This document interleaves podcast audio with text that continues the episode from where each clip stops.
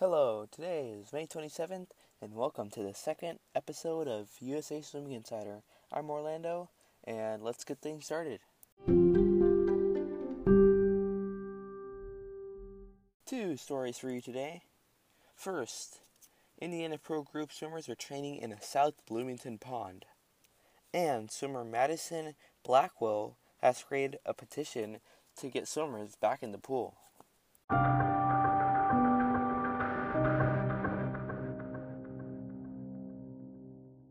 Indiana Pro Group swimmers Lilly King, Cody Miller, Zane Grothe, and Annie Lazor are training in a South Bloomington pond.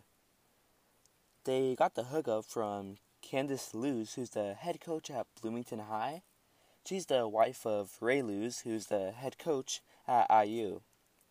So, the pond, it's uh, they have two buoys set up 100 yards apart from each other, and they just swim back and forth. Yeah, so these swimmers were originally preparing for Tokyo uh, 2020, but because those have been postponed until 2021, right now they don't have any big meet on the calendar. In California, swimmer Madison Blackwell has started a petition to convince Governor Newsom to allow swimmers to get back in the water.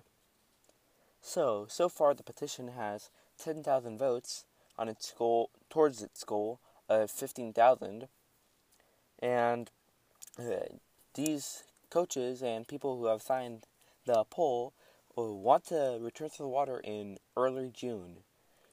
This uh, petition is supported by five California LSCs. But uh, Mark Schubert, the head coach at uh, Mission Viejo Nadadores, uh, has actually gotten the approval from his local government that so that he can get small groups of swimmers in the water. So that's going to wrap it up today. Quick reminder that usaswimming.org and the SWIMS database are going to be offline today from 8 to 10 p.m. Eastern Time. So, I'm your host, Orlando, and thank you for listening to USA Swimming Insider.